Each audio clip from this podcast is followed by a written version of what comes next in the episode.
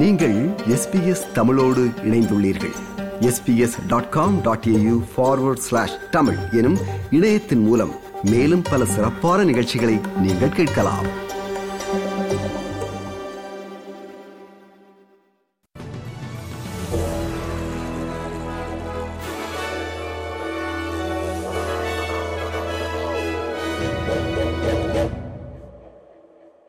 நேர்கள் அனைவருக்கும் வணக்கம். இன்று டிசம்பர் மாதம் இருபத்தி ஓராம் தேதி புதன்கிழமை. ஆஸ்திரேலிய செய்திகள் வாசிப்பவர் செல்வி. வெளியுறவு அமைச்சர் பெனி வாங் தூதரக பேச்சுவார்த்தைக்காக பெய்ஜிங் சென்றடைந்துள்ளார். நான்கு ஆண்டுகளில் ஆஸ்திரேலிய வெளியுறவு அமைச்சர் ஒருவர் சீனாவுக்கு பேச்சுவார்த்தைக்கு அழைக்கப்படுவது இதுவே முதல் முறையாகும்.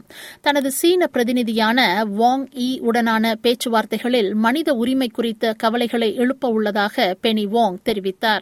பத்திரிகையாளர் ஷாங்லி மற்றும் கல்வியாளர் யாங் ஹென்ஜூன் உட்பட தற்போது சீனாவில் தடுத்து வைக்கப்பட்டுள்ள ஆஸ்திரேலியர்கள் மீதான வழக்குகள் குறித்தும் பேச உள்ளதாக மேலும் பெனி வாங் தெரிவித்தார் வர்த்தக பிரச்சினைகள் பேச்சுவார்த்தையில் ஆதிக்கம் செலுத்தும் என எதிர்பார்க்கப்படுகிறது இரண்டாயிரத்தி இருபதாம் ஆண்டில் பல ஆஸ்திரேலிய ஏற்றுமதிகள் மீது விதிக்கப்பட்ட சீனாவின் கட்டுப்பாடுகள் நீக்கப்பட வேண்டும் என்று பேச்சுவார்த்தையில் வாதிட உள்ளதாக பெனி வாங் கூறினார் What I would say is what I've said to uh, Minister Wang Yi, uh, State Councillor Wang Yi. We believe it's in the interest of both countries for the trade impediments to be removed. ஆஸ்திரேலியாவுக்கும் சீனாவுக்கும் இடையே ராஜதந்திர உறவுகள் உருவாகி ஐம்பதாவது ஆண்டு நிறைவை ஒட்டி வெளியுறவு அமைச்சர் பெனி வாங் அவர்களின் பயணம் இடம்பெற்றுள்ளது. கடந்த வாரம் விம்பியா நகரில் கொல்லப்பட்ட இரண்டு காவல்துறை அதிகாரிகளின் இறுதி நிகழ்வில் ஆயிரக்கணக்கான மக்களும் காவல்துறை அதிகாரிகளும் இன்று பிரிஸ்பனில் கூடினர். கான்ஸ்டபிள்கள் ஆனால் மற்றும் மேக்ரோ இருவரும் இந்த மாத தொடக்கத்தில் குயின்ஸ்லாண்டில் ஒரு குடியிருப்பில் பணியில் இருந்தபோது சுட்டுக் கொல்லப்பட்டனர். இச்சம்பவத்தில் அக்குடியிருப்பின் அயலவர் ஒருவரும் சுட்டுக் கொல்லப்பட்டார். இரு அதிகாரிகளும் முழு போலீஸ் மரியாதையுடன் பிரியாவிடை பெற்றனர். இந்நிகழ்வில் குயின்ஸ்லாந்து ஆளுநர் டாக்டர் ஜெனட் யாங் குயின்ஸ்லாந்தின் பிரீமியர் அனஸ்டேஷியா பெலஷே பிரதமர் ஆந்தனி அல்பனீசி உட்பட பல உயர்மட்ட அதிகாரிகள் கலந்து கொண்டனர். இந்நிகழ்வில் வரவேற்புரை உரையாற்றிய போலீஸ் சாப்ளின் ஜெஃப்ரி பெய்ல்ஸ் இவ்வாறு கூறினார் Today we pause as a nation, we gather as a state, we stop as a Queensland Police Service, but in all those things we sit today with the Arnold family and the McCrow family.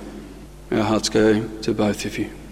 Today's funeral service is a paradox as we honour two outstanding officers in their service to their community and outstanding members of the Queensland Police Service, but it is also a time when we honour two outstanding individuals.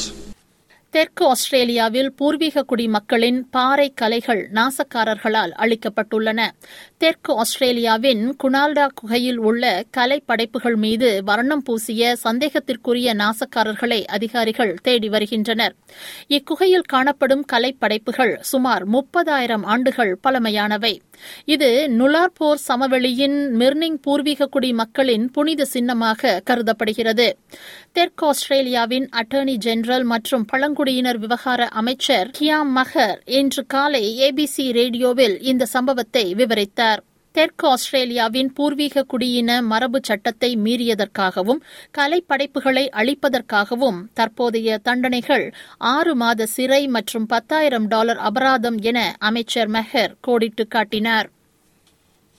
நாட்டில் அதிகரித்து காணப்படும் வாழ்க்கை செலவு காரணமாக மக்களின் தற்போதைய Christmas செலவு பழக்கம் பாதிக்கப்பட்டுள்ளதாக தெரிவிக்கப்பட்டுள்ளது.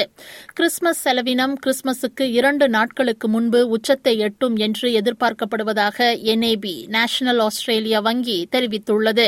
எதிர்வரும் வெள்ளிக்கிழமை இருபத்தி மூன்று டிசம்பர் மதியம் முதல் ஒரு மணிக்குள் ஆஸ்திரேலியர்கள் நானூறு மில்லியன் டாலர்கள் செலவழிக்கக்கூடும் என்றும் அன்றைய தினம் மொத்தமாக நான்கு புள்ளி எட்டு பில்லியன் டாலர்கள் செலவழிக்கப்படும் என்று தரவுகள் தெரிவிப்பதாக நேஷனல் ஆஸ்திரேலிய வங்கி தெரிவித்துள்ளது ஆனால் ஐம்பது சதவீத மக்கள் தங்கள் செலவினங்களை சரி செய்து கொண்டிருக்கிறார்கள் என்று வங்கி நிர்வாகி கைலி யங் தெரிவித்தார் Yeah, we know people are still spending, but one in two are changing their spending habits and being more mindful as to how they spend.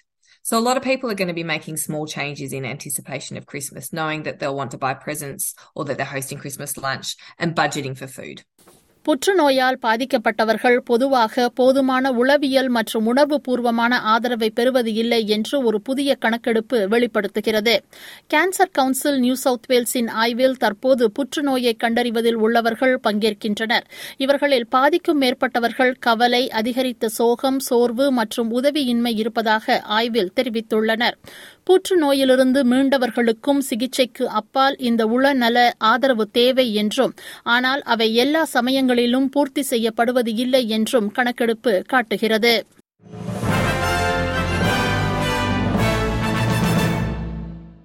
இனி இன்றைய நாணய மாற்று நிலவரத்தை பார்ப்போம். ஒரு ஆஸ்திரேலிய டாலர் அறுபத்தி ஏழு அமெரிக்க சதங்கள் இருநூற்றி நாற்பத்தி நான்கு இலங்கை ரூபாய் நான்கு சதங்கள் ஐம்பத்தி ஐந்து இந்திய ரூபாய் நாற்பத்தியோரு காசுகள் தொன்னூற்றியோரு சிங்கப்பூர் சதங்கள் இரண்டு புள்ளி ஒன்பது ஏழு மலேசிய ரிங்கெட்.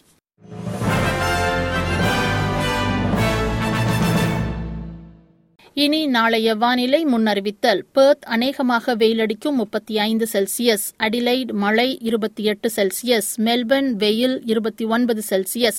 ஹோபார்ட் ஆங்காங்கே மேகமூட்டமாக இருக்கும் இருபத்தி ஒரு செல்சியஸ். கேன்பரா ஆங்காங்கே மேகமூட்டமாக இருக்கும் இருபத்தி ஐந்து செல்சியஸ். சிட்னி ஆங்காங்கே மேகமூட்டமாக இருக்கும் இருபத்தி மூன்று செல்சியஸ். பிரிஸ்பன் வெயில் இருபத்தி ஏழு செல்சியஸ். டாவின் மழை முப்பத்தி இரண்டு செல்சியஸ். இத்துடன் எஸ்பிஎஸ் தமிழ் ஒலிபரப்பு வழங்கிய ஆஸ்திரேலிய செய்திகள் நிறைவு பெறுகின்றன.